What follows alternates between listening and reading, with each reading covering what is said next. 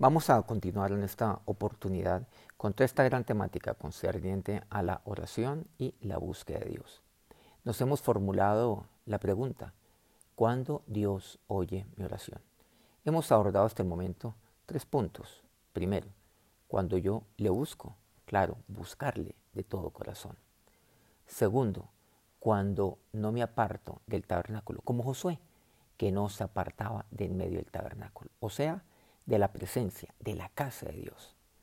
Tercero, cuando me vuelvo a Él de todo corazón. Volverme de y volverme a. La semana pasada, en nuestra última píldora, especificamos un punto concreto dentro de este tercero concerniente al volver, al amor, al amor, claro, de Dios, pero también al amor de la familia, al amor en la familia. Y ahora vamos a abordar el cuarto punto, cuando me aparto para estar con Él. Precisamente no se trata solo de no apartarme de su presencia, sino de apartarme también. Y tengo que apartarme. ¿Apartarme de qué? ¿O apartarme de quién? O de quiénes. Llama la atención la palabra de Dios que Jesús en múltiples ocasiones estaba con la gente, en medio de la gente, como ninguno otro lo hizo. Recorría ciudades, aldeas, regiones. No estaba un momento quieto. Siempre estaba haciendo la voluntad de su Padre. Pero Independiente de eso, él buscaba ocasión siempre para apartarse y para estar a solas con él. A veces pensamos que sí, yo hago la voluntad de Dios cuando estoy en medio de la gente, cuando yo le comparto a la gente, y claro, eso es hacer la voluntad de Dios. Cuando yo ministro, cuando yo disipulo, cuando estoy siempre hablando de Dios. Cuando viajo para hacer su voluntad, para llegar y ministrarle a una persona. Cuando eh, voy a visitar los enfermos. Cuando voy a visitar también aquellas personas que están encarceladas. Todo eso concierne al hacer la voluntad de Dios. Pero precisamente en medio de toda esta agenda tan, eh, tan fuerte, en medio de todo este trajín, estamos buscando un tiempo para apartarnos y estar con Él. A veces pensamos que únicamente tenemos que apartarnos, claro, obviamente, de, de aquellas personas que, que son nocivas para nuestra vida, de aquellas palabras lisonjeras. Tenemos que apartarnos de aquellos escarnecedores. Claro que sí, pero en este punto concreto no quiero que lo abordemos desde ese ángulo, que lo hemos hecho en ocasiones pasadas. Y a veces pensamos que eso es lo único de lo cual yo me tengo que apartar. No, hay cosas, hay, hay cosas de las cuales yo me tengo que apartar también sin dejarlas de hacer. Hay cosas las cuales yo estoy haciendo que son buenas. Claro que sí pero tengo que apartarme para estar a solas con Él. Por ejemplo, la palabra de Dios me habla acerca de esto. Hay muchos ejemplos que podríamos nosotros mencionar con respecto a nuestro Señor Jesús, pero vamos a puntualizar un caso que es muy representativo. Nos dice Mateo 14, 13. Oyéndolo Jesús, se apartó de allí en una barca a un lugar desierto y apartado. Y cuando la gente lo oyó, le siguió a pie desde las ciudades. Miren lo que dice así. Que Jesús, ¿qué hace? Él se aparta de allí en una barca. Se aparta. Está en medio de la gente, sí. Está haciendo la voluntad de su Padre como ningún otro. Claro que sí. ¿Esa era la voluntad de su padre? Indudable. Pero dice que él buscó un lugar desierto y apartado. Es lo que dice aquí. Se apartó a un lugar apartado. Miren que lo uno me conduce a lo otro, no solamente es apartarme, sino que apartarme a un lugar apartado. ¿Qué quiere decir? A un lugar desierto, me lo dice aquí. ¿Y por qué para él eso era necesario? Porque para mí es una necesidad el estar a solas con mi Padre. Porque yo estoy haciendo la voluntad de Dios y estoy ministrando, estoy dando. Pero, ¿cuándo yo voy a recibir? ¿O será que llegará un momento dentro de mi vida cristiana y mi madurez espiritual donde ya no necesito recibir, sino que lo único que yo puedo y debo hacer es dar? Claro, claro que no. Por supuesto que no. Yo siempre necesito apartarme de donde yo esté y buscar e ir e dirigirme a un lugar apartado, a un lugar desértico para estar con mi Padre, porque yo lo necesito. O lo contrario, créanme, voy a fundir.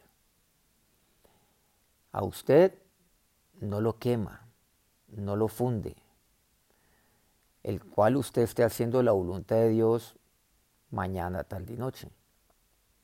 A usted lo que lo va a dejar tirado en medio del camino, lo que lo hace tirar la toalla, es cuando en medio de una agenda que usted puede tener, por cierto, muy apretada, muy estrecha, usted no aparta un tiempo y se va a un lugar donde usted pueda estar apartado de todos. El lugar desértico quiere decir un lugar donde usted no tenga interrupción alguna. Donde, por ejemplo, usted no tenga una señal telefónica dentro de su celular o si no lo hay, pues entonces eh, ir a ese lugar, y apártese y apague el teléfono. Claro, porque usted está hablando hablando con Dios. Si usted tiene una audiencia, por ejemplo, con eh, la primer ministra británica, a usted le dan una audiencia con eh, el jefe de Estado, el presidente de un país. Así a usted le guste o no le guste, eso es indiferente. Si usted le da una audiencia con el primer ministro de Israel, por ejemplo, usted cuando entra a la cita apaga su teléfono, porque, porque usted le dan esa agenda de este personaje y para estar con él y hablar con él. No para hablar por teléfono con alguien más, sino para hablar con él. Por supuesto que usted, así no le pidan que apague el teléfono o que entregue su teléfono, usted lo va a hacer. Porque para usted ese tiempo es precioso. Sin embargo, con Dios no ocurre así. Y por importantes que sean los ministros, los presidentes, las personas más influyentes del mundo, nada son frente a el creador del cielo y la tierra, que no es nadie diferente, sino su Padre. Para Él sí, para Él sí hay interrupciones. Para Él sí le doy eh, el peor de mis, de mis tiempos, lo que a mí me sobra, y seguramente ningún tiempo durante el día. ¿Qué tan importante es esto? que aquel tiempo en el cual yo esté a solas con Él, que puede ser muy temprano, cada mañana, yo pueda apartarme. Y apartarme de la gente. Un lugar desértico es desconectarme para estar a solas con Él. Precisamente eso era lo que hacía Moisés. Y precisamente por eso Dios lo llamaba, para estar, para que Moisés estuviera con él, pero también para que Dios estuviera con Moisés. Miren que no solamente Moisés disfruta de Dios, sino que también Dios de Moisés. No solamente Abraham de Dios, sino Dios también disfrutaba de estar con Abraham. Eso no es una, en una sola vía, es en doble vía. Un hijo, claro, debe disfrutar estar con su padre, pero un padre siempre disfruta estar con su hijo. Y si hay padres que no lo disfrutan, pues eh, algo está mal. Algo está mal dentro de su vida. Algo está muy mal. Y necesita, usted necesita restauración personal y por supuesto restauración familiar. Pero ¿a dónde voy? ¿Cuánto más nuestro Padre? Y eso era lo que hacía nuestro Señor. Por supuesto que dice que cuando la gente lo oyó, le seguía, lo seguía todavía a él, a pie. Desde las ciudades no lo dejaban, pero él se apartaba para estar con él. ¿Qué tan importante es todo esto? El estar con él. Y aclaro, apartarse no es huir. Ojo con esto, porque muchas veces eh, los homologamos o convertimos estos términos en sinónimos. Por favor, eh, eso es, eh, pues, eso es increíble. Eso no tiene sentido. No. Huir es una cosa muy distinta. Huir es lo que hacía, por ejemplo, Jonás. Huía de Dios. Huía de todos. Pero es el apartarse. Pero apartarse, ¿para qué? Para estar con Dios. No apartarme para hacer lo que yo quiera, para hacer mi voluntad. No apartarme de en medio de la gente para tomar un airecito, como decimos hoy en día. No, es que el airecito que yo tengo es el disfrutar de mi Padre. Y si usted no disfruta de estar con Dios, pues eso no es el apartarse para estar con Él. No, eso es una carga para usted entonces. Quiere decir que usted no tiene clara la paternidad de Dios con su vida y usted no sabe quién es Dios, que Él es su Padre. Y en segundo lugar, usted no sabe a quién le está sirviendo, a, qué Señor le está sirviendo, que es Cristo. Porque el servirle a Él, para mí es, es, es maravilloso, porque es el hacer su voluntad. Pero sí, independiente de eso, yo necesito apartarme para estar con el Señor. Necesito apartarme para estar con mi papá, para estar con mi Padre, para estar con Dios. Por el contrario, apartarse no es huir. Apartarse para estar con Él no es huir. Apartarse es buscar, que es muy diferente.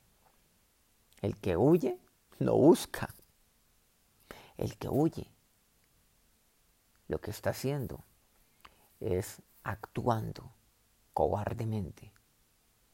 Pero el valiente se aparta para estar a solas con Dios.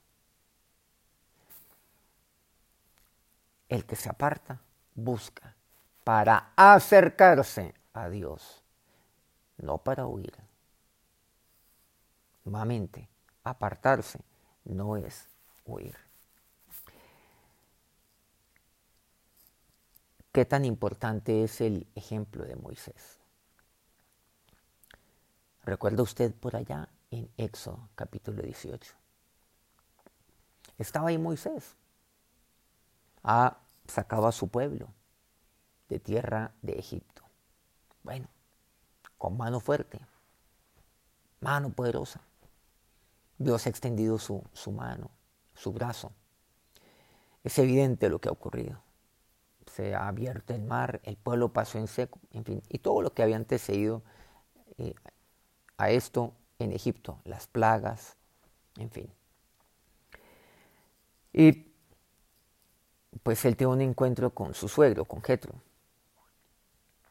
Jetro entonces eh, va al campamento donde está Moisés, con su pueblo.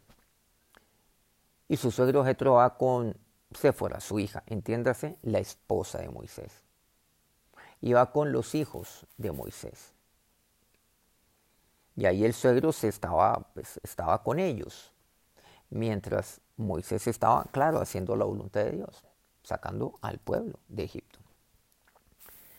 Y entre otras, pues eh, allí eh, mm, Moisés habla con su suegro Jetro. Qué tan importante es ese, ese diálogo también con el papá de su esposa. Había una comunicación fluida. Al menos eso parece. Jetro no se desprendía o, y no se desentendía de lo que estaba haciendo Moisés. Tan es así que, que él estuvo ahí asumiendo la responsabilidad de su esposa, que es su hija, y de los hijos de Moisés, que son sus nietos, mientras Moisés estaba pues haciendo la voluntad de Dios, haciendo algo sobrenatural. Entonces Moisés estaba tranquilo porque sabía que en mejores manos no podía él eh, delegar una, una responsabilidad que es eh, la máxima, la cual él puede tener que su propia familia. Entonces desciende Moisés y cuando desciende Moisés al campamento, pues eh, claro, como buen yerno trata de descrestar a su, a su suegro. Mira todo el trabajo que estoy haciendo, estoy haciendo esto, estoy haciendo esto otro. Bueno, como, como queriendo decir, Oiga, suegro, su esposa se casó con un buen hombre, o sea, eh, sus nietos no pueden tener un padre más eh, responsable, más trabajador. Eh, bueno, poco sabemos de los 40 años que estuvo Moisés ahí en Madián, donde compartió todo ese tiempo, pues aparentemente ahí con, con Jetro. Bueno, no sé si cercano o distantemente, pero están en la misma región. Al fin y al cabo, él era el que pastoreaba las ovejas de su suegro Jetro. Entonces podemos decir que ahí había pues una relación. Pero ahora ese pastor de ovejas ahora era el líder de un pueblo. Uy, cómo le había ido de bien a Moisés. O este factor de orgullo. Y pues esto para un suegro es importante. Ah, caramba, bueno, mi yerno salió adelante y qué tarea tan titánica que llevó a cabo. Bueno, increíble. Y Moisés entonces, eh, desde muy temprano, se levanta y se acuesta muy tarde, eh, juzgando al pueblo. Y cuando lo hace, pues eh, ahí se ve una agenda muy extenuada. Es fatigante y eso le toca hacerlo todos los días. Pero claro, él estaba mostrándole a su suegro todo lo que él tenía que hacer, toda la responsabilidad que recaía sobre él. Y seguramente, pues uno espera que el suegro le diga a uno, caramba, eh, muy bien, hola Moisés, eh, ¿de dónde sacas tantas fuerzas? Moisés, qué sabiduría la que debes tener para impartir justicia y dirimir, obviamente, diferencias en medio del pueblo eh, si alguien sabía de resolución de conflictos era Moisés y le tocaba encargarse a él de todos los conflictos y de todas las diferencias y todos los casos de todo su pueblo. ¿Quién ha hecho eso? Complicado. Desde el más mínimo hasta el más grave. Y su suegro que le dice, Moisés, no está bien lo que haces. ¿Qué es lo que le dice? Eso no está bien. ¿Cómo así que eso no está bien? Diría uno. Porque eso no va a estar bien. Si estoy haciendo la voluntad de Dios. Si estoy ejerciendo esta función, no solamente de sacar al pueblo, sino de, que el pueblo de una u otra manera pues, viva con algún tipo de armonía, si no hago sino resolver los problemas de la gente y todos ellos, ¿cómo así que no está bien lo que yo estoy haciendo? Jetro deducimos claramente, era un hombre sabio. Él observó primero Y después le dijo a su yerno, no está bien lo que haces, porque desfallecerás del todo tú y tu pueblo. Vas a desfallecer tú, pero no solamente tú, sino también tu pueblo. Si se le pega la cabeza, de ahí para abajo, la cosa tambalea. Si desfallece la cabeza, de ahí para abajo, todo desfallece. Y le dice entonces a, Moisés, mira, eh, delega, en otras palabras, aquí vamos a resumir un poco, usando términos que nos puedan ayudar a eso, la historia. En otras palabras, pues anda nombrando, como quien dice, eh, eh, jueces, de ahí para abajo tribunal, en fin, instancias. Y Moisés pues escogería hombres con cierto tipo de características para que ellos resuelvan pues todas las situaciones del pueblo. Y lo más grave se lo traerían a Moisés. Es que a veces no son las cosas graves las que eh, lo agotan a uno, sino todas esas cosas pequeñitas. Y lo más grave lo llevarían a él. Vean qué interesante. O sea que aquí vemos un ejemplo de instancias las cuales se van llevando a cabo. Pero deja que estos que tú vas a nombrar, pues impartan justicia, lo hagan, luego lo harán otros y así.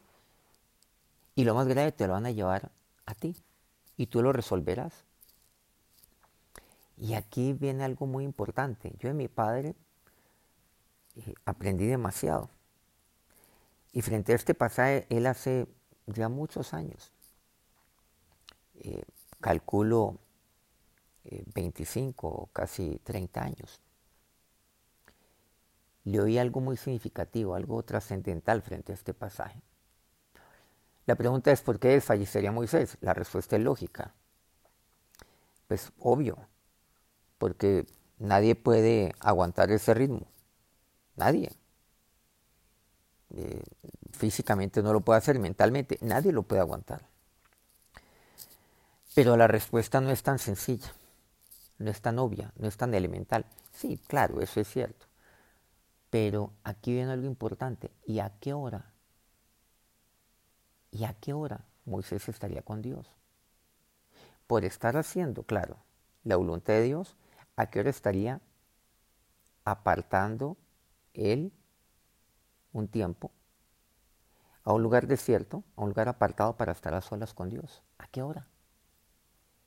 ¿A qué hora va a tener compañerismo con su Padre? ¿A qué hora va a disfrutar de su papá Dios?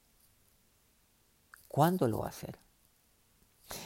Qué importante es esto. Es mucho lo que podemos nosotros extraer de la enseñanza o las enseñanzas de Jetro. Claro, lo que es una correcta administración, lo que es la importancia de el delegar, eh, de empoderar, como lo querramos llamar.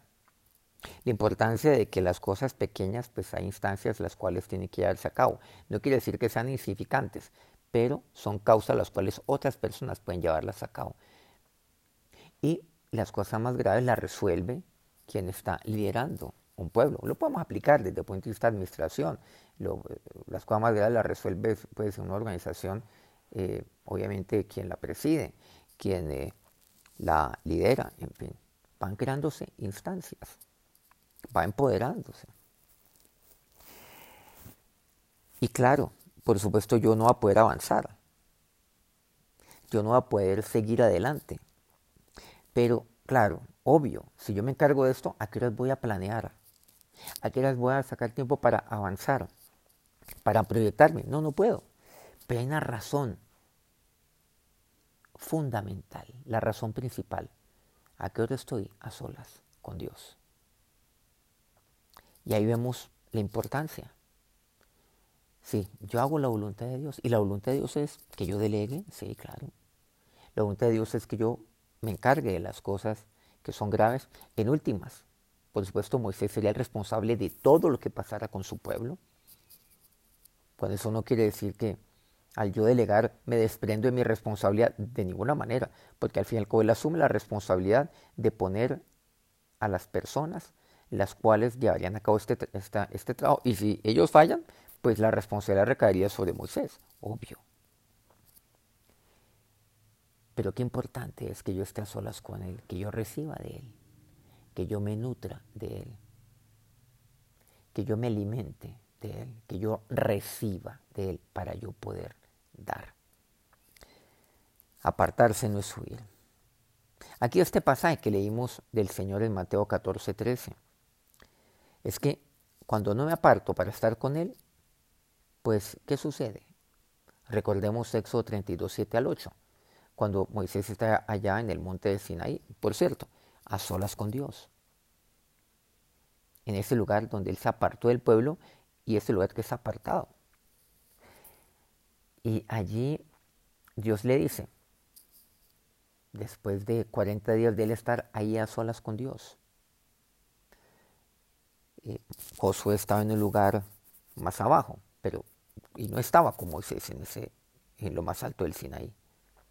Verso 40 le dice Moisés, mira, desciende, porque este, tu pueblo que tú sacaste de Egipto, pues se ha corrompido. Se han corrompido pronto se han apartado del camino que yo les he dado, han edificado ese cerro de oro. Eh, y mira, y han dicho, mira, Israel, estos son tus dioses. ¿Qué es lo que sucede? Cuando no me aparto para estar con él, primero, me corrompo. Me corrompo. Hoy en día se habla de corrupción por muchos lados, pero bueno, ¿y la corrupción espiritual qué? Esa es la más grave de todas. Me corrompo, como lo hizo el pueblo de Israel. En segundo lugar, pronto me aparto del camino del Señor. Eso se lo dice Dios a Moisés.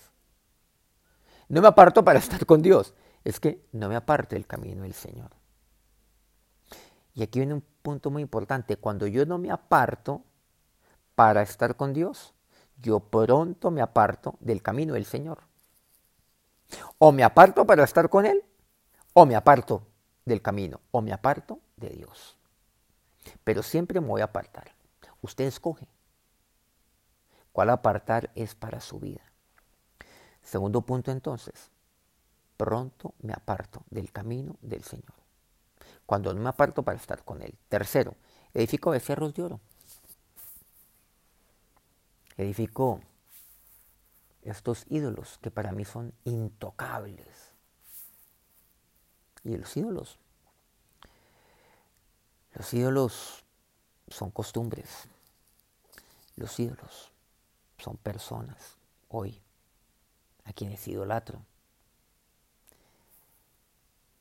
Eh, y, y va más allá de una admiración. Una cosa es que usted admira a una persona otra cosa es que usted la idolatre.